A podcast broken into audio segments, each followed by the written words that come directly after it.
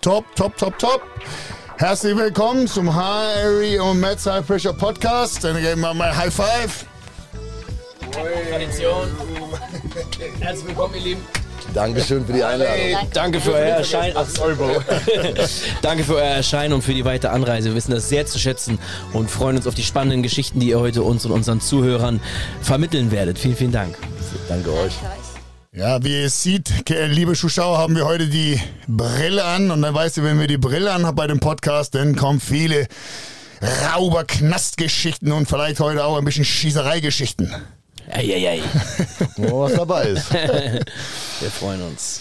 Ja, mh, Christian, ich habe mehr Fragen, oder wir haben mehr Fragen. Wir haben euch ja viele erkündigt, bevor ihr kam. Erstmal, wie Harry gesagt hat, vielen, vielen Dank, dass ihr gekommen sind. Könnt ihr bitte diese Geschichte, ich habe das in die Presse gelesen, mit diesem armen Mädchen, das ihr gerettet hatte auf die craziesten Art und Weise. Ja, also das war so, ich bin an dem Tag mit meiner Tochter, mit Emilia, mit der kleinsten Harley gefahren. Und dann habe ich eine Story von Basti Jotta gesehen. Und da hat er aufgerufen, dass man spenden soll, da ist ein kleines Mädchen, das hat SMA und das Mädchen Kann, kannst du nochmal erklären, was ist SMA für die Zuschauer, dass es nicht weiß? das darf mein Schatz erklären, die macht Ja. das wesentlich besser. Also SMA ist ein Muskelschwund. Äh, die Kinder können nicht, nicht sprechen, sich nicht bewegen. Ähm, und mit ungefähr drei Jahren, wenn sie das bestimmte Medikament nicht bekommen, sterben sie halt, weil halt nichts mehr funktioniert. Wahnsinn. Furchtbare Krankheit. Und das ist halt äh, das einzige Medikament, das hilft. Das ist das teuerste Medikament der Welt. Okay? Das kostet 2, schätze ich? 2,7. 2,7 Millionen Millionen. Euro. Ja. Ui, Wahnsinn. Und das ist dann eine einmalige Gabe und damit ist dann die Heilung eingeleitet oder wie funktioniert Exakt. Also äh, es, die Kinder, das funktioniert, aber es kann natürlich sein, dass die Kinder trotzdem nie wieder laufen können. Das ist halt Glückssache. Aber ähm, sie überleben und fangen an, sich zu bewegen. Das, es geht, ist ein langsamer, also ein langer Prozess. Aber ja, es geht ihnen halt besser und sie überleben. Ja, Das Wahnsinn. ist das Wichtigste. Diese Geschichte hat mich auf jeden Fall sehr bewegt. Und wir, also wir, wir haben so viele geile Fragen heute. Das hier wird, also das hier wird eine richtige, brutale Podcast von Harry und Matt's High Pressure. Ich glaube, wir müssen, ich glaube, wir müssen die Zuschauer erstmal einmal ganz kurz abholen und erstmal Ja. äh, Bonnie und Clyde vorstellen. Ja, genau, das ist äh, richtig. Am besten in den eigenen Worten. Christian, erzähl doch mal ganz kurz ein bisschen was für dich, für die Zuschauer, äh, über dich, für Ja, die also ich bin, ich bin die Bonnie, er ist das Kleid. Und ähm, ja, also ich heiße Christian Zahner, bin 43 Jahre alt, aber dank Botox sehe ich natürlich aus wie 18. Und ähm, wir wohnen in München. Wir haben eine sehr, sehr bewegte Vergangenheit. Dann haben wir 2012 nach meiner Haftentlassung die Kurve gekriegt, seitdem natürlich nicht mehr straffällig geworden, haben unser Leben komplett geswitcht, sind jetzt im Immobilienbereich. Vielen Dank. Sind jetzt im Immobilienbereich recht groß in Bayern und Hessen. Und ja, Da haben wir auch mehr Fragen an euch, wegen die mobilen Geschichte. das ist jetzt so unser Kerngeschäft. Also wir haben unser Leben komplett um 180 Grad gewendet und ja, sind doch stolz drauf.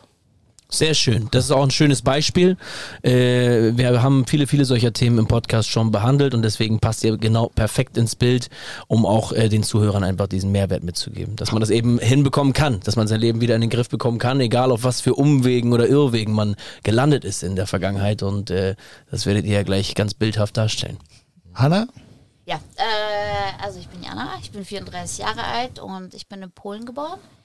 Ähm, ja, bin mit sechs Jahren nach Deutschland gekommen und ja, hatte nicht so eine schöne Kindheit. Hab äh, mit Drogen angefangen, bin mit 14 von zu Hause ausgezogen. Ähm, ja, so bin ich halt auf Drogen gekommen mit meinem Ex-Freund. Ja, und dann mit 19 habe ich Christian kennengelernt. Das ist auch eine sehr interessante Geschichte. Da kommen wir so. Er war ja quasi dein Dealer. Genau, er von, mein- von mir und meinem Ex-Freund. Ja. Und mein Ex-Freund hat quasi ihn, ähm, ja, gut geredet. Er hat gesagt, Christian gehört nach Hollywood. Das ist so ein toller Mann. Und ich konnte ihn gar nicht leiden. Am Anfang. Aber jetzt seid ihr zusammen seit 14 Jahren. Jetzt sind wir unzertrennlich seit Ja. 14 Jahren. Ja, Wahnsinn. Ja, ich bin reich, weißt du, deswegen bleibt sie. Genau.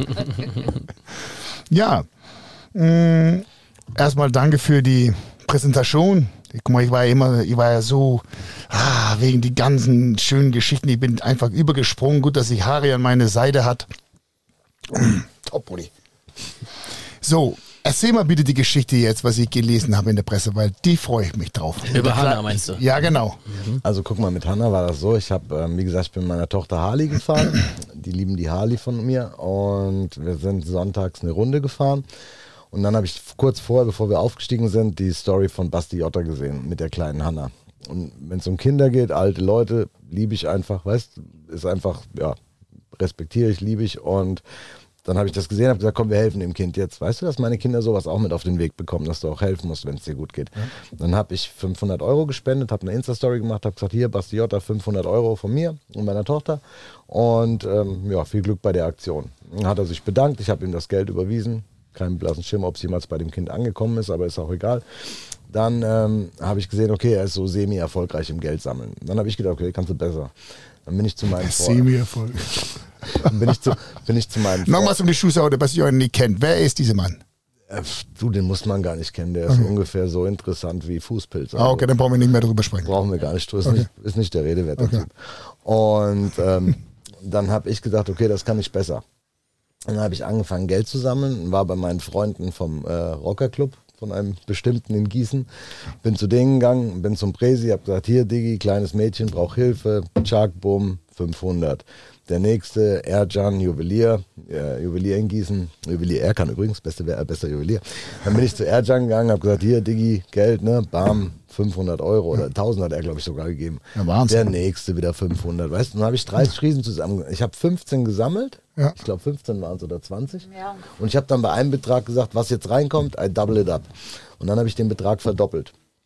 Dann waren da 30, 32 im Pott Christian, die Mikrofon vorne von deinem Mund oder den zum Seite drin, dann kannst du. Ah, okay. Ist okay. So ist okay? Ja, ist perfekt. Und, ähm, dann hatte ich 32, irgend sowas in der Range zusammen. Aber Respekt. Hab dann ähm, gedacht, okay, das schickst du jetzt aber nicht, Basti Jotta. Hab dann mit der Familie Kontakt aufgenommen. Hab das denen auch geschickt auf so ein Sammelkonto. Wie bist du auf die Familie gekommen? Wie, äh, Basti Jotta, der hat die in Instagram getaggt. Oh, das, die, den Weg, ja, ja. Genau, und die Seite heißt Hanna will leben. Ja. Und ähm, ja, dann habe ich die Familie gesehen und dann habe ich mich so ein bisschen reingelesen, habe geguckt und habe gesehen, okay, das geht nur noch ein paar äh, Monate gut, dann stirbt das Kind. Dann dachte ich so, okay, da muss doch eine andere Lösung für geben. Dachte ich so, deutsche Krankenkasse, what else? Und dann habe ich dem Vater gesagt, komm bitte nach Deutschland. Also ich habe mit ihm bei Insta geschrieben, habe gesagt, komm bitte nach Deutschland. Ich habe eine Idee, wie wir dein Kind retten können. Dann hat er gesagt, ja okay. Ich habe gesagt, ich bezahle dir das. Er kam dann rüber mit dem Auto. Dann saßen wir beim Italiener in Linden und haben uns unterhalten. Und ich habe gesagt, so, schau mal her, ich habe die Idee. Wir, äh, wir, wir machen jetzt eine Arbeitsstelle hier in Deutschland, dann holen wir deine Frau und deine Tochter und dann sind die Familien versichert. Dann sind wir zu meinem alten Arbeitgeber gefahren, Temis Sederis, Gruß geht raus, Land City Gießen. Großen Gruß. Bester Mann. Dann sind mhm. wir zu ihm gefahren. Ich habe gesagt, hier ist dein neuer Fahrer. Er so, kann der überhaupt fahren? Ich so, keine Ahnung, ist ja egal, wir müssen das Kind retten. Er so, alles klar, der ist auch mit Kindern, Hunde, weißt ja, okay. du? So wie wir halt. Und ähm, ja, dann waren wir bei Temis. Er hat ihm die Arbeit gegeben. Dann bin ich zu einem befreundeten Polizist. Hab gesagt, du hast doch eine Wohnung zu vermieten. Sagt er, ja. Sag ich, okay, die nehmen wir. Ne? Einzimmerwohnung. Dann haben wir die genommen. Dann ähm, Jetzt können wir die wahre Geschichte erzählen. Jetzt sind die ja durch. Jetzt hat ja die Spritze. Dann haben wir, äh, dann ist er wieder zurückgefahren, der Vater. Dann habe ich gesagt, du musst mir die Papiere, die Ausweise in Overnight schicken. Die brauchen wir jetzt ganz dringend hier, damit wir deine Frau und die Tochter anmelden können, weil die saßen in England fest und damals ja. war ja der Brexit. Wegen, wegen der deutschen äh, Krankenversicherung. Ne? Genau, und du mhm. durftest mhm. nicht einreisen in Deutschland, wenn du nicht aus dem EU-Land gekommen bist, Corona. Ja. Und dann haben wir das so gedribbelt, dass meine Mutter und ich das Kind und die Mutter angemeldet haben. Wir haben gesagt, wegen Corona können die nicht, können die nicht selber kommen. Die haben die angemeldet. Dann habe ich zu meinen Töchtern gesagt, wir haben jetzt die Wahl. Entweder wir fliegen jetzt nach London, holen das Kind ab, retten dem Baby das Leben oder wir machen in Saint-Tropez eine Woche Urlaub. Richtig geil, mit allem drum und dran. Meine Töchter haben beide gesagt, die waren damals wie alt? Vier und sieben oder so. Schon. Und die haben beide gesagt, nö, wir retten dem Kind das Leben. Saint-Tropez können wir nächstes Jahr machen. Ne? Ja. Und äh, war ich richtig stolz, weißt du, ja, alles natürlich. richtig gemacht bei deinen Kindern. Ja. Und dann sind wir mit meinen Mädels rübergeflogen, saßen dann dort, haben, ähm, sind an dem GATT, an dem General Aviations Terminal, sind wir ausgestiegen, haben die Mutter gesehen, haben die Mutter umarmt, das Kind und ich habe die Ausweise reingeschmissen. Und dann hat sie bei den Guards den Ausweis vorgelegt und so ist sie dann ganz problemlos rausgekommen aus äh, London. Wow, clever wow. gemacht. Ja. Super. Ja, kannst doch so dumm sein, musst du nur zur Hilfe wissen, gell? Ja, da ist was dran. Und ähm, dann hat Anna uns abgeholt am Flughafen. Dann sind wir mit dem Auto sind wir nach ähm, Gießen gefahren, haben die in die Wohnung gebracht. Die war dann schon möbliert, da war alles drin oder so gut wie alles. Dann sind wir nächsten Tag zum Arzt gefahren. Das Kind hat die Untersuchungen bekommen und dann ein paar Wochen später hat sie dann die Spritze bekommen für diese 2,7 oder was es kostet, Millionen Euro. Ja, es war schon, es war schon ein längerer Weg. Äh, es hat ein bisschen gedauert, weil das natürlich so ein teures Medikament ist.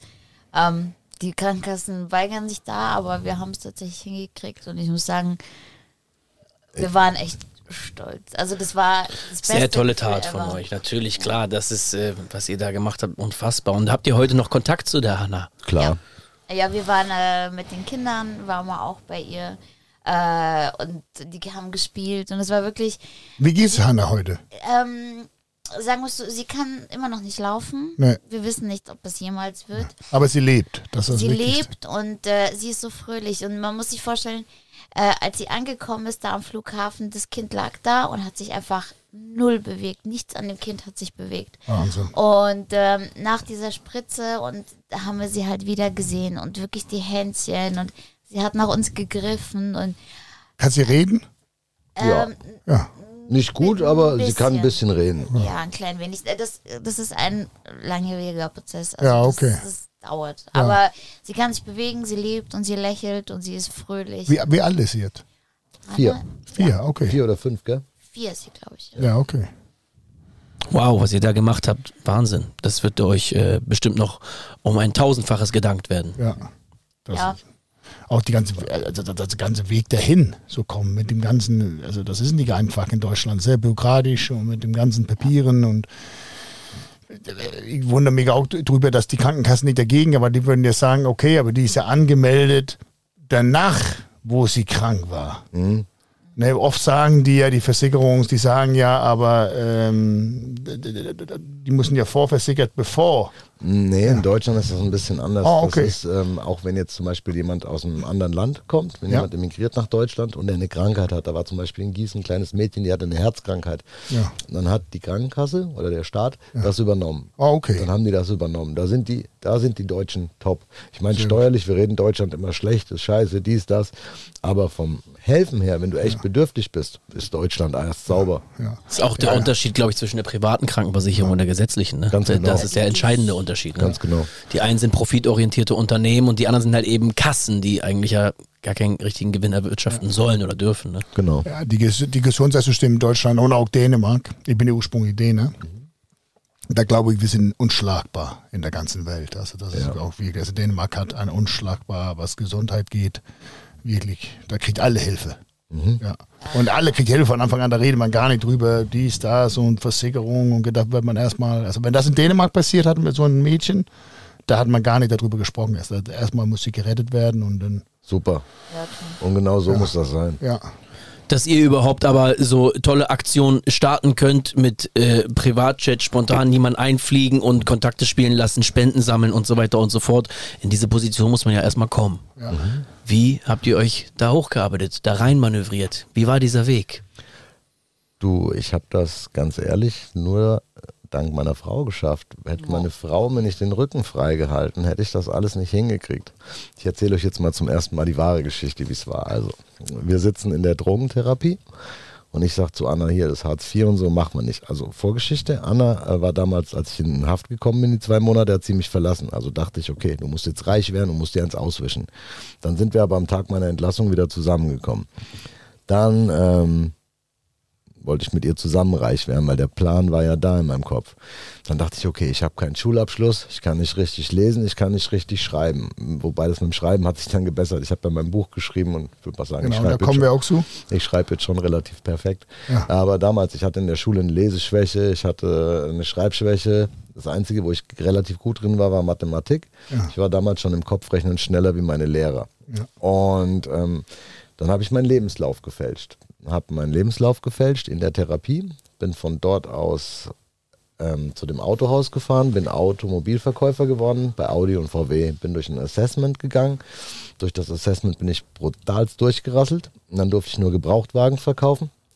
Und dann hat sich so rausgestellt, okay, ich bin ein Talent im Verkaufen. Ich meine, wusste ich ja, ich habe vorher Drogen verkauft, weißt du? Autos verkaufen ist ja auch nichts anderes. Und die hatten damals so einen Ladenhüter da stehen, so einen silbernen VW Polo ohne Klimaanlage. Und ich dachte so, okay, die haben mir alles erklärt, haben gesagt, hier, der ist unverkäuflich. dann kommt eine Frau rein mit ihrer Mutter, die waren aus Rumänien, meine Family kommt ja auch aus Rumänien und es war Winter.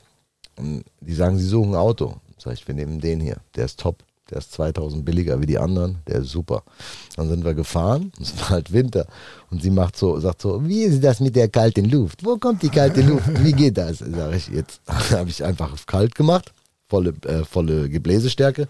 Hab gesagt, und jetzt stellst du dir diese schöne Kühle mal im Sommer vor. Ne? Ja. Dann haben die den Wagen gekauft, weißt du, den Ladenhüter. Und dann, na gut, die hat mich dann bei Facebook geedit, aber irgendwann im Mai, Juni, wo es warm geworden ist, haben die also wieder, wieder gelöscht. dann war es vorbei mit der Facebook-Freundschaft. Ja. Und dann habe ich den verkauft und die hat zu mir gesagt, die Chefin, du wirst die ersten sechs Monate nichts verkaufen. Frühestens nach einem Jahr wirst du was verkaufen. Und ich habe in der ersten Woche ein Auto verkauft, in der zweiten Woche eins, in der dritten habe ich zwei verkauft und dann hat sie mir meine Provision nicht bezahlt. Dann habe ich gesagt, wo bleibt meine Provision? Dann ja. sagt sie, ja, du gehst jeden Mittag zum Metzger, äh, das kann ich mir als Chefin nicht leisten. Dann sage ich, weißt du was, fick dich. Habe gesagt, ich bin jetzt gerade krank geworden, habe mich krank gemeldet, ja.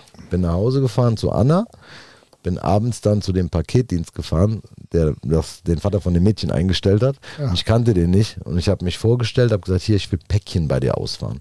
Dann sagte er, ja, du hast Glück, ich brauche gerade einen Fahrer, wann kannst du anfangen? Ich so, ja, morgen, wenn du willst oder heute. Ja. Wir können auch nachts fahren. Dann sagte er, nee, übermorgen fängst du an, sei um 5 Uhr hier. Ich habe jedes Päckchen mit Anna ausgefahren und mit Lucky, mit dem Labrador, der da liegt. Ja. Wir haben jedes Päckchen zusammen ausgefahren. Und dann äh, haben wir die Päckchen ausgefahren und die erste Fahrt ging zu Go, General Overnight, dieses GO mit dem Ausrufezeichen. Dann waren wir da oben gesessen, dann sagt der Thomas Hieser, du hast eine freundliche Umgangsform, was hast du vorher gemacht? Sag ich, du jahrelang Vertrieb, ne? Drogen und Autos. Und dann sagt er, könntest du dir vorstellen, das Vertriebsbüro in Karlsruhe zu übernehmen? Und ich so, was springt denn bei raus? Jetzt halte ich fest. In der Drogentherapie hat die Sabine, die Missgeburt, zu uns gesagt, ähm, was willst du mal verdienen? Ich sag so, weil der Bulle, der mich verhaftet hat, hat gesagt, ich habe 2,5 im Monat. Dann sage ich so, ich werde mal 2,5 verdienen im Monat netto. Dann nimmt die ihre Brille runter und sagt zu mir, ey, ich habe gerade mal 2,5 und ich habe ein Studium, das wirst du nie erreichen. Hat sie gesagt. Hat sie gesagt. Dann, dann, sagt der Thomas zu mir, ja, 2,5 verdienst du. Ich so, mashallah, ist mein Job, ne? Und ein Firmenwagen, eine Tankkarte. Also, was willst du mehr? Dann hatte ich auf einmal einen Firmenwagen. Dann hatte ich einen BMW, so ein 1er BMW, ein bisschen also ein altes Ding, ne? Mit 120.000 Kilometern. Aber so trotz ist das super. Es war ein Auto, man war top. Ja. Ich war super glücklich damals. Ja. Und ähm, ja, dann, dann hatte ich den Job. Den habe ich ein paar Monate gemacht. Kurierfahrer war ich dann nur eine Woche oder so. Dann bin ich zu Stützimmobilien. Ähm, die haben Immobilien und Versicherungen gemacht. Da konnte ich aber nicht bleiben wegen meinen vielen Vorstrafen. Die haben ja. das natürlich gecheckt. Führungszeugnis ist sehr schwer zu fälschen oder unmöglich. Ja. Und daraufhin habe ich zu Anna gesagt, weil wir hatten ein Baby, die war gerade da, die Kleine, und wir hatten, ich habe meine ganzen Schulden zurückbezahlt, also wir hatten gar kein Geld mehr, aber keine Schulden mehr. Die Schufa war schon sauber nach einem Jahr oder dreiviertel Jahr. Dann sage ich zu Anna, such mir mal einen Job in Hessen, wo meine Eltern wohnen. Dann sagt sie, was willst du denn machen? Irgendwas Chef oder so, ne? Und dann sagt sie, ja okay, ich habe hier was. Bagger, Baumaschinen und Immobilien. Einkaufsleiter. Ich so, das ist mein Job. Ich habe da angerufen. Dann sagen die, wir sind gerade auf einer Messe in Freiburg, also an der Schweizer Grenze, ja. Schweiz-Frankreich. Dann sage ich, alles klar. Also, wann wollen Sie sich vorstellen? Wann wollen Sie nach Frankfurt kommen oder Friedberg? Dann sage ich, ich kann auch jetzt zu der Messe kommen. Dann sagt auch so ein spontaner. Ich so, klar. Er so, okay, komm. Bin ich hingefahren, bumm, auf einmal Einkaufsleiter. Ja. Dann habe ich bei denen gearbeitet. Es waren Afghanen. Wir sind immer noch sehr, sehr gut befreundet. Wir saßen letztens sogar aus Zufall bei einer äh, Auktion zusammen. Also ganz, ganz tolle Leute. Ja. Familie Javed. Und er sagt zu mir bei der Einstellung, wo, siehst, wo sehen Sie sich in fünf Jahren? Und dann sage ich so, ja, auf Ihrem Stuhl, ne? Ja. Und dann hat er gelacht. Und dann war ich, wie lange war ich bei denen? Zwei, drei Monate.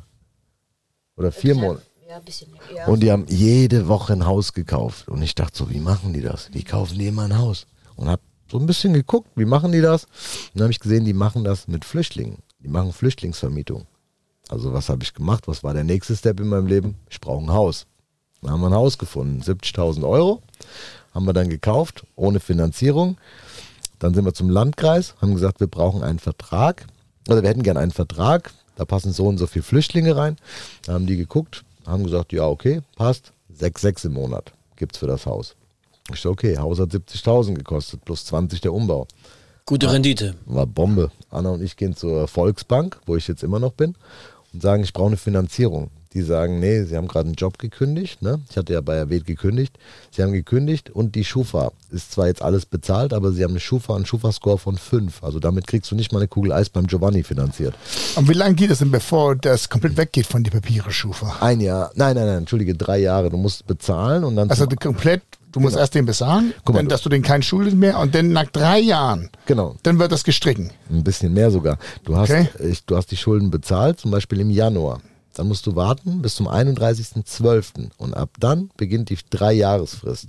Wahnsinn. Und dann war das, und dann ist meine Schufa so langsam geklettert. Ja, ich habe damals die schlechteste Schufa gehabt Ja. und jetzt haben wir eine schwarze American Express, also die Centurion. Die Schufa ist schon gut geworden im Laufe der Zeit, also kann man nicht meckern. Und ähm, ja, dann, dann habe ich daran gearbeitet, dass es halt besser wird. Und wir waren bei der Bank zusammen, genau, das wollte ich erzählen.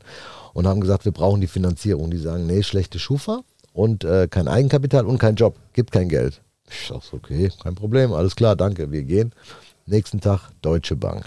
Anna und ich gehen voll gut gelaunt hin. Da kam gerade das neue iPhone raus. War also im äh, September oder wann das immer kommt.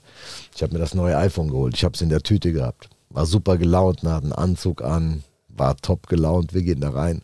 Sitzt so eine junge Dame, total nett, total sympathisch mit einem älteren Mann. Er auch super sympathisch. Ich erzähle ihm von meiner Idee. Er guckt, sagt so, wie viel Eigenkapital? Ich so, ja, gar nichts, ne? Dann sagt er, okay, wir haben ihre Schufa angesehen. Sie kriegen kein Geld von uns. Ich denke mir so, okay, alles klar. Ich fange an zu schwitzen. Wir gehen zur nächsten Bank. Sparkasse. Dann sitze ich da. Dann sagt die, was wollen Sie eigentlich, was wollen Sie genau? Habe ich sie erklärt. Und dann sage ich, hier, schauen Sie mal, ich habe zwei Top-Angebote. Einmal von der Volksbank und einmal von der Deutschen Bank. Wenn ihr mir ein besseres macht, dann werde ich euer Kunde. Dann sagen die, kriegen wir hin. Schwuppsdiwupps hatte ich die Finanzierung. Das war das erste Haus. Schön gedribbelt. War Ja. richtig gut. Dann habe ich zwei gemietet, zwei, äh, zwei Immobilien gemietet, eine große, eine kleine, habe da Flüchtlinge rein. Dann habe ich das nächste Haus gekauft. Dann habe ich das dritte Haus, war alles innerhalb von einem Jahr. Ne? Das dritte Haus habe ich schon Cash gekauft. Das habe ich mit den Einnahmen bezahlt. Und da haben wir auch so eine Gemeinschaftsunterkunft draus gemacht. Ja, und auf einmal war ich, würde ich mal sagen, relativ groß in dem, in dem Thema drin. Darf ich dich ganz kurz fragen, Christian, wie ist dein aktueller Immobilienbestand? Wie, wie lange machst du das und äh, wie viele Objekte hast du hier mittlerweile aufgebaut? Wie viele Einheiten? Das habe ich tatsächlich noch nie jemand gesagt, aber euch verrate ich es heute. Und auch schon wegen den ganzen Hatern, die immer, letztens schreibt der eine, der hat überhaupt keine Immobilien. Ich denke, deine Mutter hat keine Immobilien. Und aktuell habe ich einen Immobilienbestand irgendwo zwischen 12 und 14, 15 Millionen Euro. Super. Wahnsinn. Wahnsinn. Gut aufgebaut. Ja. Respekt, Respekt, ja. Dankeschön. Für elf Jahre ist schon okay, gell? Ja, Ja, ja, das auf ist, jeden ist Und ich habe mit minus 30.000 Euro gestartet. ja, Wahnsinn. Ja, das, das hört sich jetzt alles, äh, die Geschichten, die Christian erzählt, so locker und leicht an, aber das war ein schwieriger und steiniger Weg. Ah, das weiß alle. Dein, diese, alle dein Ja. Geschäft sind selbstständig, dies, das, das schon, das ist, da, da- da kommt man nicht einfach von. Nein, guck mal, wenn du dich selbstständig machst, gell, wenn du gerade neu selbstständig bist, du gehst zu jemandem, der sehr erfolgreich ist, der sagt dir nicht, du schaffst das nicht. Aber wenn du dich selbstständig machst und gehst zu deinen Bekannten, die jetzt so einen normalen Job haben, von zehn sagen dir neun, warum du zu blöd bist, das zu machen. Weißt du? Und die Leute, die sehen später nur die Spitze vom Eisberg und kritisieren alles. Guck mal, ich hatte nie Hater früher. Klar, ich hatte ja auch nichts. Weißt du, wenn du nichts hast, hast du keine Hater. Jetzt, mein Handy ist voll mit diesen kleinen Bastarden. Aber das ist normal. Ich nenne die immer die Rambos. Ja, genau, Internet-Rambos, genau, sagen wir auch immer. Und weißt du, die kamen dann, ich habe mir einen AMG GTR geholt. Ja, auf einmal, ich bin voll stolz auf meinen GTR, das war der erste Supersportler, den wir hatten. Auf einmal schreiben die, hat's nicht für ein Lambo gereicht. Ja gut, mein Auto hat einen Motorschaden. Also was hole ich mir? Dachte ich so, die haben recht, ich hole mir ein Lambo, ne? Ja. Hab mir ein Lambo geholt, ein Evo. Ja, weiß ich. Auf einmal schreiben die, hey, hat's nicht für einen Aventador gereicht. Weißt du? Und diese, am Anfang habe ich das immer sehr persönlich genommen. Ja, Das, hab, da, da, das, da, haben wir drüber gesprochen, dass da man erstmal da, da benutzt man viel zu viel Energie drauf. Genau, ich habe jetzt so einen äh, King Romeo, das ist der mit, ich weiß nicht, ob ihr den kennt, der mit der Glatze, der immer sagt, Frauen müssen sich verschleiern, sonst werden sie vergewaltigt. Also King Romeo ist so der beste Beweis, guck mal, wenn dein Vater gleichzeitig dein Onkel, dein Opa und dein Bruder ist, ja, also alle auf die Mutti drauf, dann kommt King Romeo raus. Und genau sowas ist der. Weißt du, so Frauen gehören vergewaltigt und so. Also ein richtiger, ihr wisst, was ich sagen will, ne? ohne es zu sagen. Ja. Ihr wisst schon, seine Mutter und so. Und ähm, so Leute, das zieht man halt an. Weißt er fährt so einen alten äh, CLS 55, so einer von der ersten Baureihe für 10.000 Euro. Dann schreibt er dein neuer SL, ich habe ja den neuen SL, und dein Panamera GTS, das sind Frauenautos. mein Auto, das ist ein Männerauto. Weißt du, und mein Körper ist besser als deiner. Ja, stimmt, der ist breit. Der ist breit, aber er ist eine Hohlbirne. Und breit bist du ja selber. Und für diesen ganzen Weg nach oben, deine Frau hatte das gerade so ein bisschen erwähnt, äh, da gab es viele Ups und Downs. Ähm, du hast ja gerade so ein bisschen den Aufstieg äh, von Schulden zu einem großen Immobilienbestand äh, dargestellt. Aber was ist davor passiert? Also, äh, was gab es dafür für Umwege und wie war euer Leben, äh, bevor es diesen aufsteigenden Ast gab, vor dem Knast und so weiter und so fort? Hm, Warte, ich sag dir noch mal kurz was zum Aufstieg. Der Aufstieg war ja auch nicht permanent. Ne? Es gab auch, es gab natürlich auch Schattenseiten. Ich habe vor vier Jahren eine Augenkrankheit dann bekommen. Ich habe so viel gearbeitet, wir waren immer wach. Dann bin ich fast blind geworden. habe ich auch zu Anna gesagt, wenn ich jetzt blind werde, bringe ich mich um. Weißt du, es gibt natürlich auch immer schlechte Zeiten. Wenn du gute Zeiten hast, hast du auch immer schlechte Zeiten. Aber das sehen die Leute im Internet natürlich nicht. Weißt Nee, du, die, nee. die sehen geile Uhren, geile Autos und äh, fangen an zu haten, diese Nix-Nutze. Und, ups, sorry. Und fangen an zu haten, diese Nix-Nutze. Und das Ding ist einfach, ja, das Leben ist halt ein Up and Down. Und wir haben echt genug Dreck gefressen. Das, jetzt bin ich bei der Frage. Wir haben echt genug Dreck gefressen. Ich meine, ich war 14 Jahre auf Heroin. Ich habe nicht äh, geballert, also keine Spritze. Aber ich habe es gezogen durch die Nase. Und Anna hat es auch gezogen durch die Nase mit ihrem Ex-Freund zusammen. Und sie war vier Jahre, glaube ich, fünf Jahre, sechs Jahre drauf. Und Du warst 14 Jahre auf Heroin. 14 Jahre Wahnsinn. auf Age. Unfassbar. Ja. Und jetzt gehen wir immer noch zu NA, also Narcotics Anonymous. Das ist so ähnlich wie anonyme Alkoholiker. Ja. Wo man sitzt Weißt und redet. Und Genau, wo wir reden. Ja, wir super nicht, Sache. Nicht mehr jede Woche hin, aber einmal im Monat manchmal, aber wir gehen immer noch hin, dass wir clean bleiben, weißt du? Und wie ist die, wie ist die Gefühl?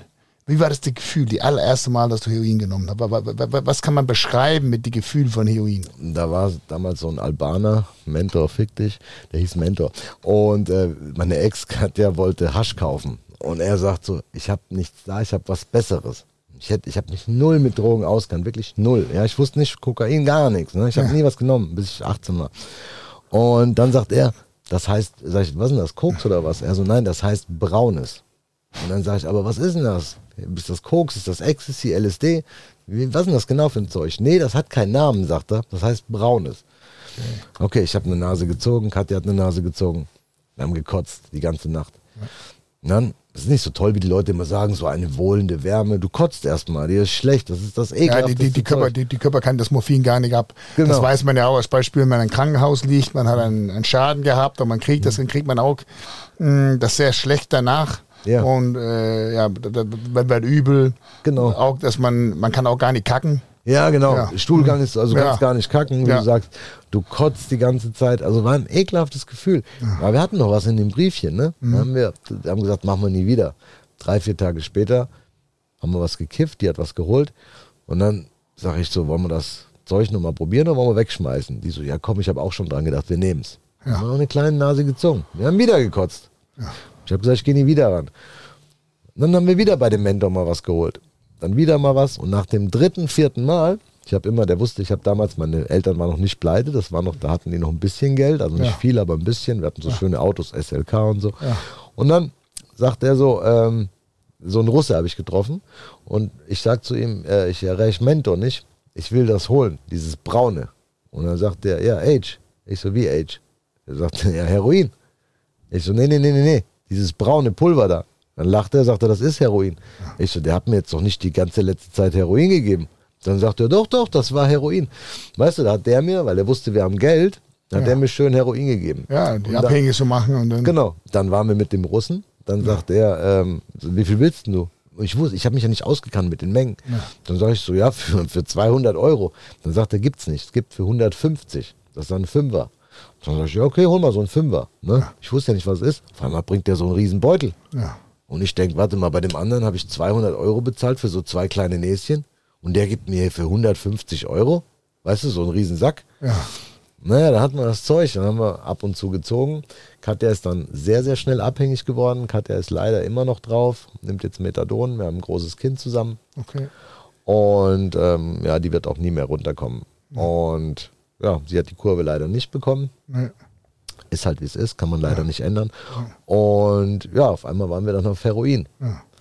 Dann habe ich noch so eine Fahrerausbildung gemacht, also Cheffahrer. Ich habe auch teilweise später ohne Führerschein auch noch Politiker gefahren. Ich habe ähm, mit Limousinen bin ich immer gefahren, Fußball-WM und auch so.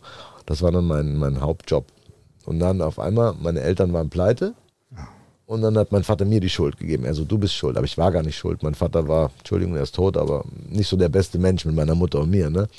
Und äh, er hat immer junge Weiber gehabt, deswegen ist seine Firma platt gegangen und er war auch zu blöde, um irgendwas auf die Beine zu stellen, um es mal ehrlich zu sagen. Und ähm, ja, dann äh, wollte ich mich umbringen, dass die die Lebensversicherung kassieren, weißt du? Dann haben die mich aber nicht genommen, die Versicherung damals. Und dann habe ich gedacht, okay, da muss was anderes machen. Und dann habe ich angefangen zu dealen. Ich bin damals nach Holland gefahren. Ich habe es gesehen bei ein paar Typen aus Gießen, dass die nach Holland fahren und dann immer Stoff holen. Und ich hatte vom Gerichtsvollzieher 280, 287 Euro zu zahlen, irgend so einen Betrag. Und dann dachte ich, okay, ich hatte das Geld, aber ich dachte, warte mal, dann ist ja weg, dann habe ich ja nichts mehr, weder für Drogen noch sonst was. Dann bin ich mit dem Geld nach Holland gefahren und habe in Rotterdam einen Dealer kennengelernt. Und der hat mir das dann verkauft. Dann bin ich nach Deutschland gefahren, habe zu den Leuten gesagt, hey, ich verkaufe jetzt auch. Und dann habe ich so kleine, so Blömpchen heißt das, für 15 Euro. Dann habe ich die erstmal verkauft. Heroin oder was? Heroin, genau. Ja. Und dann an, aber an die Abhängigen halt, weißt du, nicht an irgendwelche Leute, die es nicht kannten. Dann habe ich das erstmal verkauft. Und dann ist das irgendwie größer geworden, dann ist das viel größer geworden. Auf einmal schwuppsdiwupps saß ich in einem roten 840 CI, hatte eine Rolex an, hatte nur so Versace-Klamotten an. Oh, hab ich auch gerade. Ich habe ausgesehen wie so ein Zuhälter, weißt du, aus den 80ern. Und so, so einen weißen Anzug hatte ich manchmal. Welche Zeit war das ungefähr? Und das war 2000. 99, 2000. Das ist auch viele Jahre her. Das war in deinen jungen Tagen. Das war, wo ich noch ganz jung Ja, war. ja, ja. Wo ich noch keinen Botox gebraucht habe. Wahnsinn. Ja, ja, Wahnsinn. Äh, aber kannst du das nochmal ganz kurz ein bisschen erläutern? Du hast es jetzt gerade so äh, dargestellt, als ob diese, dieser Heroinkonsum eigentlich immer nur ekelhaft und nur unangenehm war. Mhm. Jetzt fragt man sich natürlich, wenn man so, so zuhört, wie entsteht denn die Abhängigkeit, wenn es doch nur eklig und nur unangenehm ist? Ich sag's dir ganz ehrlich, ich habe 14 Jahre Heroin genommen, jeden Tag ein halbes Gramm, nicht mehr. Das hat mich nie viel Geld gekostet. Jeden Tag ein halbes Gramm, aus dem einfachen Grund, damit ich keinen Entzug habe. Also ich habe da nichts mehr gespürt oder so, ja. Ich habe das nicht gemacht, dass ich einen Kick habe. Ich war einfach ein Weichei und habe mich, ich habe den Entzug nicht hinbekommen. Wir waren mit Anna ein paar Mal im Entzug. Ich habe es einfach nicht geschafft. Ich habe einfach den Entzug nicht geschafft. Ist, ist das so schlimm? Heroin. Den, nee, die Entzug von Heroin? Übel. Also Ja. Ist das so wie auf Filmen, wo man sieht, dass die liegen da und die sehen Hall- Hall- Hall- Halluzination? Absolut genauso. du willst sterben. Also äh, Wahnsinn. die Beine tun so weh, dass du sie abschneiden willst. Ja. Und äh, kalter Schweiß. Und also du willst wirklich. Wie, wie lange dauert das? Mit zwei, drei Tage? Oder? Schön wär's. Also wenn du, wenn du, ich habe einmal versucht kalt zu entziehen, das heißt ohne ähm, jegliche Einfach Medikamente. Ähm, und ich, das war der siebte oder achte Tag und ich war immer noch, es wird immer, immer schlimmer. Es wird überhaupt nicht besser. Das heißt, was passiert alles? Also äh, Sch Gliederschmerzen, Ja, also Gliederschmerzen, du hast, du schwitzt und äh, aber der Schweiß ist so kalt und du, wenn du, wenn dich jemand anfasst, sind das, es tut weh, die ganze Haut tut weh. Wahnsinn. Die Beine, wie gesagt, du willst sie dir abschneiden und es ist ein unbeschreibliches Gefühl und also wie Grippe, nur 20 mal schlimmer. Also Aber der- das der Entzug hat auch coole Seiten. Wenn, wenn wir Entzug hatten zusammen, wenn wir mal kein Zeug hatten, wenn ich Anna so angefasst habe, gell? Wenn ich sie so angefasst habe, hat sie natürlich wehgetan. Aber wenn wir Sex hatten, ist sie echt nach zwei Sekunden gekommen, ne? Das waren die coolen Wahnsinn. Seiten. Also war das das war die guten Seiten von die, Entzug. die, schlechten Seiten waren ich natürlich, die schlechten Seiten waren ich natürlich auch. Ne? Aber wenn ich, wenn ich darüber nachdenke, ich hatte ja, mh, ich bin ja ein großer, ich mag ja Drogen überhaupt nicht. Ich bin auch ein großer Gegenkämpfer gegen Drogen. Ich, ich finde das überhaupt nicht. Ich habe viele starke Männer und gute Frauen gesehen, da komplett, wie du auch selber gerade sagtest, von einer Ex-Frau, da ist einfach komplett der untergegangen. Wegen Bastard, so wie diesen Pusher, was wir da hatten, weil das war schon ein ekliger Move, was er da gemacht hat, mit, mit so einem jungen Mann. ja, durch angefixt. Ja, ja, ne? ja, genau. Das ist wirklich so äh, richtig von der Filme halt, was er da gemacht hat. Mm, Und ähm, ja, auf jeden, natürlich habe ich auch, ich habe eine Heroin probiert, aber natürlich habe ich, würde ich sagen, fast wie alle anderen Teenager, natürlich Kokain, Amphetamin und auch ein paar Pillen und sowas probiert und so weiter und so fort. Mm, Aber das mit dem Abhängigkeit, das kam, wo ich hatte Un Unfall auf dem Motorrad. Da war ich auch im Club unter Zeit und das war auf meinen Feindsag über Prospect und äh, ich habe einen großen Unfall gehabt und da habe ich meine linken Bein komplett zerbrochen, so dass die Knochen rausstark. Aber ich habe immer Kampfsport gemacht, seit ich zehn war. Und ich glaube auch, toi, toi, toi, das hat mir, hat mir immer ja weggehalten von Drogen und Ja. solchen Sachen. Und ähm, auf jeden Fall war das war dann sehr schlimm. Und die sagten auch, wenn ich nicht so viel Kampfsport gemacht hatte, dann mussten die mein Bein abschneiden. Äh, ko- äh. Weil das ist viel leichter für den zu operieren im Muskel als im Fett. So, auf jeden Fall der Point mit der Geschichte. Ich war lange im Krankenhaus und da haben die mich ja auch am Anfang Morphin gegeben, also direkt Drop und dann und dann danach sind, bin ich dann auf äh, Tilidin und Tramadol und was das alles heißt. Und das sage ich euch, wenn ich da fertig war. Also ich glaube, wenn ich nicht so einen äh, starken Mindset hatte und so ein, Sa- das war Wahnsinn. Nur Von, von, und da denke ich schon drüber, also das ist zehnmal stärker als Tilidin und Tramadol. Deswegen auch diesem Lied von Samra, wo er redet, wo er rappt über Tilidin und so, oder, oder ist das Capital Bra? Ich, kann, ich glaube, das ist Capital Bra. Ähm, und äh, wo, wo, also das ist furchtbarer Stoff. Also ich habe wirklich, wirklich, es war voll, voll, zwei, drei Nächte, konnte ich gar nicht schlafen, nur geschwitzt. Nicht in dieser Art wie das da, aber das ist schon furchtbar. Der Unterschied bei Tilidin, der- der Entzug ist gar nicht so unterschiedlich. Ja, die Heroin-Junkies übertreiben da immer ein bisschen, der, weil die wissen, ich kann jetzt einfach rausgehen.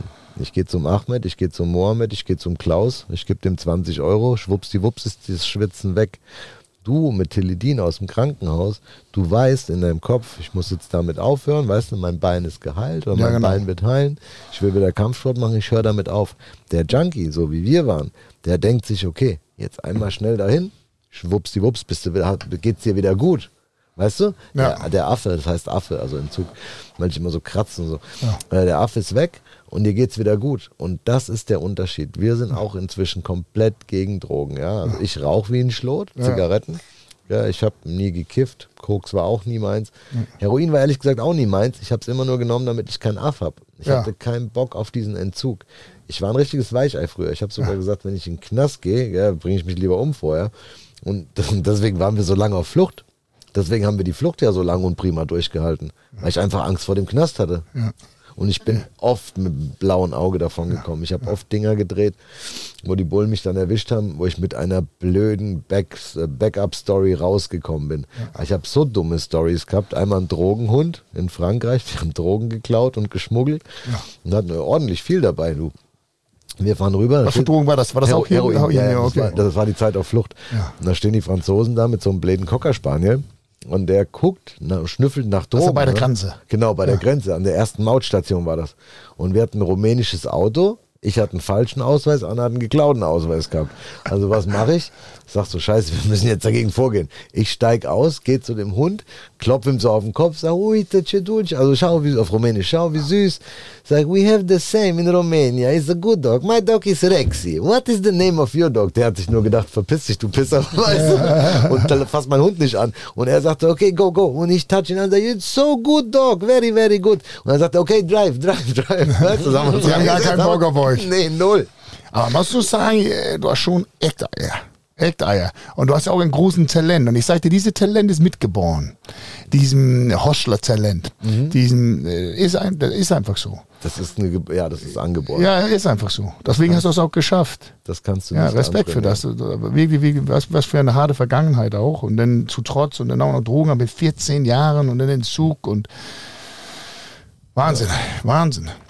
Mm, Jetzt, wo wir jetzt über Holland reden, erzähl mal bitte von der Geschichte, wo ihr den Verarschung gemacht habt, wo du diesen holländischen Drogengangstern verarscht hatte mit dem, mit dem Heroin, mit dem Zucker. Also das war so, ich habe das schon mal bei Black Panther im Interview gesagt, da haben diese kleinen Internet-Rambos runtergeschrieben, als ob man der Mokro-Mafia was klauen kann. Jungs, natürlich kannst du der Mo- Mokro-Mafia was klauen, das sind auch nur ein paar hirnlose Typen. Ganz einfach, das sind ja jetzt keine irgendwie Quantenphysiker, die super intelligent und logisch strategisch denken. Na klar kannst du die auch beklauen. Also, wir haben Zeug gebraucht. Wir hatten kein Geld.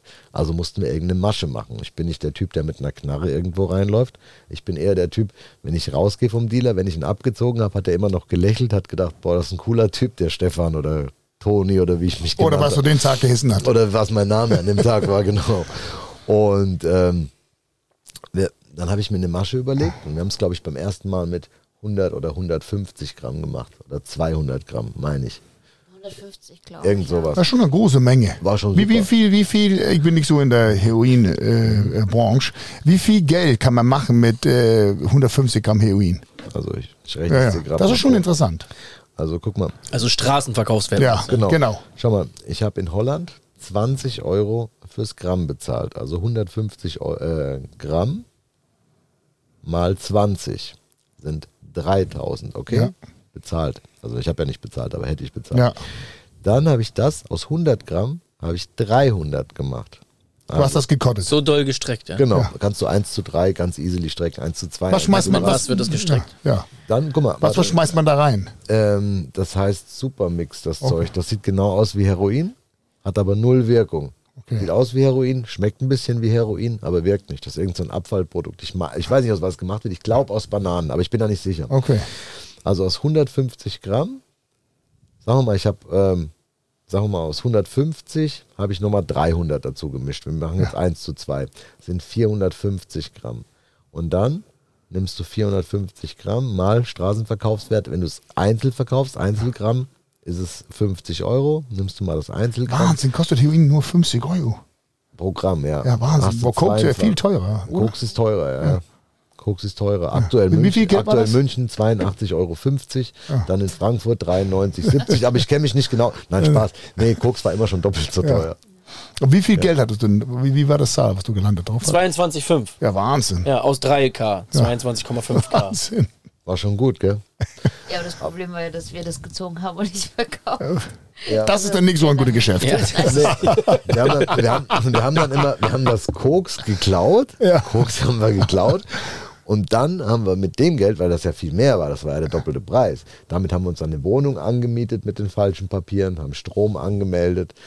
Und dann haben wir Heroin gekauft. Weil Heroin war ja zum Kaufen billiger als zum Klauen. Das Risiko wäre zu hoch gewesen, dass wir dabei erwischt werden. Also habe ich immer Kokain geklaut, um dann Heroin von dem Geld zu Wie lange hast du diesen Tricks gemacht? Weil irgendwann ist er ja auch, irgendwann gibt es ja auch keinen Dealer mehr. Und ich weiß ja auch schon ein bisschen, so ein bisschen von meiner Vergangenheit, die sprechen ja auch miteinander so ein bisschen, äh, äh, ne? Aber ganz kurz, bevor wir dazu kommen, äh, verzeih mir bitte, wenn ich dich unterbreche. Äh, Christian wollte gerade noch genau die Masche einmal erklären. Ja, genau. Anna, erklär du die Maschine. Wie genau Anna das- erklärt das genauer. Das ist ja ein bisschen Hütchenspielermäßig. Da muss man jetzt mal ganz, ganz geschickt zuhören. Also äh, am Anfang, am Anfang haben wir es noch zusammen gemacht. Ähm, das erzähle ich euch, weil später äh, das, der Wiedererkennungswert war einfach viel zu hoch. So blonde Frau und dunkelhaarige Mann zusammen. Dann hat es Christian alleine gemacht. Aber als wir zusammen waren, ähm, es ist halt so, es, das Zeug wird immer gleich eingepackt. Es, es sieht am Ende aus wie ein Penis. so, Ja. so. Ähm, Was ist ein Penis so groß, Mann? Okay, red weiter. Und ähm, genau so das Zeug, äh, wir, wir wussten mal, wir haben uns immer abgesprochen, okay, wir sagen zum Beispiel, heute äh, wollen wir 200 Gramm. Also haben wir 200 Gramm Zucker in einen Beutel. Dann machst du es so ein bisschen so und packst es in eine Frischhaltefolie ein, ganz fest, bis es halt wirklich, wie gesagt, wie Penis dann aussieht am Ende. Und das ist einfach für den Transport, so, so macht man das. Ähm, dann ist es so, dass die, dass die Dealer äh, in Holland früher, ich glaube mittlerweile ist es nicht mehr so, ähm, äh, äh, die, du bist gefahren und wenn sie ein deutsches Kennzeichen oder französisches gesehen haben, sind sie dir hinterhergefahren und haben halt Zeichen gemacht, ob du was willst. Ähm, genau, dann gehst du mit denen mit und es sind immer mehrere, also mindestens zwei, aber manchmal auch fünf oder genau, und dann sitzt man da ganz gechillt und ist, äh, ist so total freundschaftlich und dann geht der eine Essen holen und der andere geht Zigaretten holen. Also man kriegt wirklich alles von denen. Und äh, dann ist es so, ich hatte das Zeug, also das, den abgepackten Zucker in meiner Tasche. Und dann haben wir gesagt, okay, probiert und so weiter. Und gesagt, okay, wir nehmen es. Und äh, die haben es abgewogen da rein und haben gesagt, wir packen es ein, weil wir wissen am besten, wie man das macht. Habt ihr gesagt? Ha, Habe ich gesagt, hab wir gesagt, genau. Dann äh, hat einer von uns die Frischhaltefolie gehalten, der andere das Zeug. Und dann haben wir angefangen einzupacken, bis es halt wirklich, ne, und dann eingepackt, eingepackt. Und dann äh, haben wir halt ein paar weggeschickt und wenn wirklich alle abgelenkt waren, haben wir schnell das Zeug in meine Tasche und den Zucker raus und haben den Zucker weiter eingepackt. Ja. Und die haben halt gesagt, das ist das Zeug. Äh, Ich habe es aber auch immer so gemacht, so ein bisschen mit Autosuggestion, die haben das Zeug immer gesehen. Also wenn das jetzt der Stoff war, Die haben es die ganze Zeit gesehen. Ah, Die haben die ganze Zeit daran angeguckt. Genau, Ja. die haben das ja die ganze Zeit gesehen. Dann haben wir es ausgetauscht und die haben wieder gesehen, dass wir einpacken. Und dann habe ich zu ihm gesagt, hier, nimm du. Aber ich habe ja Glück gehabt, dass er die nicht genau gesehen hatte, wenn das ausgetauscht war. Oh, Genau. ja. Das war schon ein großes Risiko. Nee, das haben wir, wir haben die gut abgelenkt. Der eine Ja, okay. habe ich Kippen holen geschickt, dem anderen habe ich gesagt, du, ich habe jetzt so einen Durst, hol mal eine Cola unten. Dann habe ich gesagt, jetzt brauchen wir noch Ammoniak zum Einpacken und Toilettenpapier. Und dann war ich noch mit einem da gesessen und dann musst du halt, je nachdem, wie der Winkel ist, wo er zu dir sitzt, musst du halt den Zucker, ich habe ihn zum Beispiel aus der Tasche genommen, neben mich gelegt. Hatte den dann links neben mir. Der Dealer saß da. Dann hab, der Dealer saß da. Dann habe ich mich so hingedreht, dass der Dealer das nicht blickt. Ja, ja, genau. Und habe das ausgetauscht. Und dann habe ich es ihm immer gegeben, habe es ihm so zugeworfen, habe gesagt, hier. Was für ein Adrenalin, das gehabt. es auch geben muss. Null, Oh ja. null. Nu- Also bei mir null Adrenalin. Nee, nee. Wenn ich auf Leute geschossen habe, null. Mein Ruhepuls, ich hatte letztens eine Schlägerei. Ich fange sowas nicht an, aber ich gehe es natürlich auch nicht aus dem Weg. Und wir hatten letztens mit Ukrainern eine Schlägerei in München beim Oktoberfest, nach dem Oktoberfest. Und ich muss sagen, danach habe ich zu meinem ersten Praktikanten, zu Phil, gesagt, fühl, er so, ist dein Puls hoch? Ich so, ja, fühl doch mal. Und er so, es gibt's nicht, komplett ruhig. Also ich habe nie einen hohen Puls, egal was ich mache. Auch wenn ich auf der Rennstrecke Auto fahre, wenn ich irgendwo runterspringe, egal was ich mache, ich habe keinen schnellen Puls. Ich bleib immer ruhig. Was denn bei Ficken? Ist die hoch da, die Puls, oder? Brutal, gegen Ende, ja, ja, brutal. Okay, zurück zum die, zum die Geschichte. So, ihr sitzt da und rollt, ihr habt die alle abgelenkt. Du hast jetzt schon ausgetauscht. War das nur ein, äh, Wur, äh, ein äh, Wir haben auch manchmal zwei oder drei ausgetauscht. Ja, wenn, wir haben auch manchmal zwei oder drei, nee, zwei war das höchste, nicht drei. Das war einmal dann Koks, einmal Heroin. Ja. Ja. aber dann haben wir schnell gemerkt, das klappt nicht gut. Wir müssen eins austauschen, das dann verkaufen, das Koks dann verkaufen und für das Geld, was wir haben, zum Beispiel, wir bekommen 7000 Euro dafür, dann haben wir uns eine Wohnung angemietet in Rotterdam, dann habe ich die Kaution bezahlt, habe die Wohnung also ihr habt, bezahlt. ihr habt, ihr habt da ein Mono gemietet, nur für diesen Tricks auszuüben. Nein, nein, wir haben dort gelebt. Oh, gelebt, ja, Weißt du- okay. Ja, wo Weißt- Ja. Weißt du, wo wir gelebt haben? Direkt im Marokkanerviertel. Und zwar da, wo die ganzen Dealer gewohnt haben. Wahnsinn. Wir haben genau in der Straße gewohnt, Bökel, äh, Bökelsweg 23 B. Wir haben genau da gewohnt, wo die ganzen Dealer gewohnt haben mit ihren Eltern. Genau in der Area. Wir haben uns sozusagen in der Sonne versteckt. Ich war immer, immer in meinen 20ern, wenn ich nicht in den Knast gesetzt habe, war ich immer einmal im Monat in Amsterdam. Mhm. War ich immer da die Bruders besuchen und so. Das war schon, äh, da habe ich auch da viel äh, Kampftraining gemacht. Das sind sehr stabile Typen, da bei Club auch. Amsterdam ist brutal Ja, stabil. ja, Wahnsinn, ja. Habe ich wirklich viel, viel Spaß gehabt, aber von dieser Seite habe ich natürlich nicht gesehen, weil ich habe nie was ge äh, gehabt mit dem Drogenmilieu. Ne? Also, war nie was für mich, aber das ist schon eine interessante Geschichte. So, erzähl mal weiter. So, jetzt sitzt ihr da und dann, Genau, und äh, dann, um ihr Vertrauen zu gewinnen, also wir haben dann gesagt, passt auf, äh, wir haben jetzt kein Geld dabei, weil ja, wir hatten halt Angst, abgezogen zu werden. Man weiß ja nie und ist uns schon mal passiert. Und das Geld liegt im Hotel. Und dann haben wir gesagt, guck, nimm, nimmt ihr das Zeug, das äh, nimmt ihr jetzt, ne? und wir holen jetzt zusammen das Geld, ihr kommt mit. Ne? Und ihr fahrt uns bitte Ihr vor, weil wir kennen uns nicht gut genau. aus in der Stadt. Genau, ja, wir wissen, unser Hotel ist da und da, könnt ihr bitte dahin fahren. Und dann sind wir losgefahren. Die, sie haben natürlich gedacht, die waren ganz entspannt, weil sie dachten, okay, das Zeug liegt da, alles gut.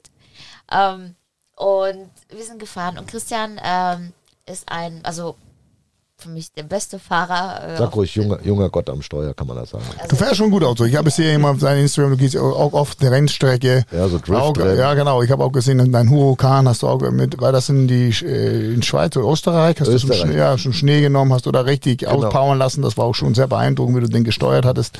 Ich glaube auch schon, wir hatten ein paar Gespräche gehabt auf Instagram, wie die äh, äh, auf die Rennstrecke, was für eine von deinen Autos, wo du gesagt hast, Porsche Genau, war der Beste auf der 911er. Rennstrecke. Aber lass uns diese Gespräche, aber nehmen wir nicht einfach, wir haben gerade viel, so viel über Porsche geredet. Ja, äh, ge- genau. Und dann, äh, wie gesagt, Christian ist der beste Fahrer auf der ganzen Welt. Na, es gibt, es soll angeblich gibt es in Frankfurt einen Taxifahrer, der besser fährt als ich, aber von dem habe ich nur gehört, ist ein Gerücht. Was sagst du dazu, Schatz? Dass du ein Arschloch bist. Ich komme aus dem Knast und dann ich fahre und dann sage sag ich so irgendwas mit Schnellfahren. Sag ich, kennst du eigentlich jemanden, der schneller fährt oder so? Ja, der eine Taxifahrer in Frankfurt, der fährt besser wie du. Das, da, stopp, stopp, das habe ich Hat nicht sie gesagt, genau so hat sie es gesagt, genau so hat sie es Ich habe gesagt. gesagt, der ist schneller gefahren wie du, nicht besser. Als ob jemand schneller fährt als ich. Okay, egal. Auf jeden Okay. Fall. Genau, und da Christian ein super krasser Fahrer ist, Eigentlich müsste ich jetzt kein Kompliment geben. Also der zweitbeste der Welt quasi. Ähm, Hattet ihr ein gutes Getaway-Car? Was? Hattet ihr ein gutes Getaway-Car? Ja. Also hat er, okay. Ja, wir hatten, nee, was heißt Was ja, heißt gut? Wir hatten einen Audi also wir hatten A3 jetzt Okay. keinen, keinen super 1,- Sportler, aber- 1,4. Okay. Mit, Das würde äh, ich nicht sagen, dass er ein guter Getaway-Car ist. Nee, gar nicht. Also das Ding ist, äh, für Christian ist jedes Auto. Guck mal, ich habe mit zwölf Autos geklaut, okay, als ich zwölf war. Mein Vater hat mir Fahren beigebracht, mein Kumpel, der Jan Mittelbach, konnte die Autos aufmachen. Mit zwölf haben wir Autos geklaut. Dann habe ich das Auto von meiner Mutter geklaut. Habe ich, hab ich auch gemacht. Aber ich war äh, sogar, glaube ich, ein, drei Jahre, ein Jahr alter oder eine, viele Autos habe ich auch geklaut. Autos Ich hab habe es auch- geliebt. Ich habe Autofahren von der Pike auf geliebt. Ich habe mich damals schon, wir haben eine Corvette geklaut. Und der, Jan hat das Dach aufgehebelt. Das war so eine alte C3 heißt die, glaube ich. Ich kenne mich gut mit Corvette aus. Diese alte, schöne noch, nach dem Stingray. Jan hat das Dach aufgehebelt. Wir sind rein, kurz geschlossen, gefahren. Ich habe es geliebt. Ich habe Autofahren immer geliebt. Wirklich immer. Guck mal, ich mache im Jahr 100 bis 120.000 Kilometer. Wir sind auf Rennstrecken unterwegs, wir sind auf Autobahnen unterwegs, wir sind immer am Ballern. Ich lieb's einfach. Also ich bin eins mit meinem Auto. Ja, Auto ist auch schön. Führerschein noch da? Ja. Ich habe jetzt tatsächlich meinen ersten Punkt gekriegt. Jetzt meinen ersten Punkt, weil mein Oldtimer keinen TÜV mehr hatte. So, so, ihr seid jetzt, die sind noch nicht darauf aufmerksam gekommen, jetzt noch nicht, dass die, dass die irgendwie da verarscht würde oder? Exakt, genau. Und äh, wir haben einfach, also die sind uns vorgefahren, ne, weil sie wussten halt, wo das Hotel ist. Und es war so, bei der Abfahrt, also wir waren auf der Autobahn, bei der Abfahrt sind sie halt, äh, wir waren hinter ihnen, sie sind rausgefahren, wir waren hinter ihnen. Und keine von denen hat bei euch im Auto gesitzt. Nein, nein, nein, nein, nein. Ich habe immer gesagt, ich habe immer gesagt, wenn die Polizei uns sieht, Ja, ne, genau. mit einem Marokkaner, weil die wollten das tatsächlich Ja, manchmal. Ich habe gesagt, bist du bescheuert? Wenn die Bullen uns jetzt anhalten, ein Deutscher mit einer deutschen Frau und ein Marokkaner, die wissen doch gleich, was wir machen. Sag ich, geh mal ganz schnell in dein VW Bora da.